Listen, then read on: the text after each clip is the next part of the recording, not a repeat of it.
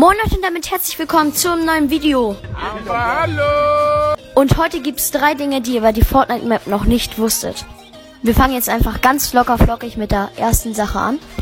Und die erste Sache ist, dass es auf der ganzen Map 17 Bushaltestellen gibt. Die zweite Sache ist, dass es 17 Orte auf der Map gibt. Und die dritte und letzte Sache ist, dass 75 Lagerfeuer auf der Map verteilt sind.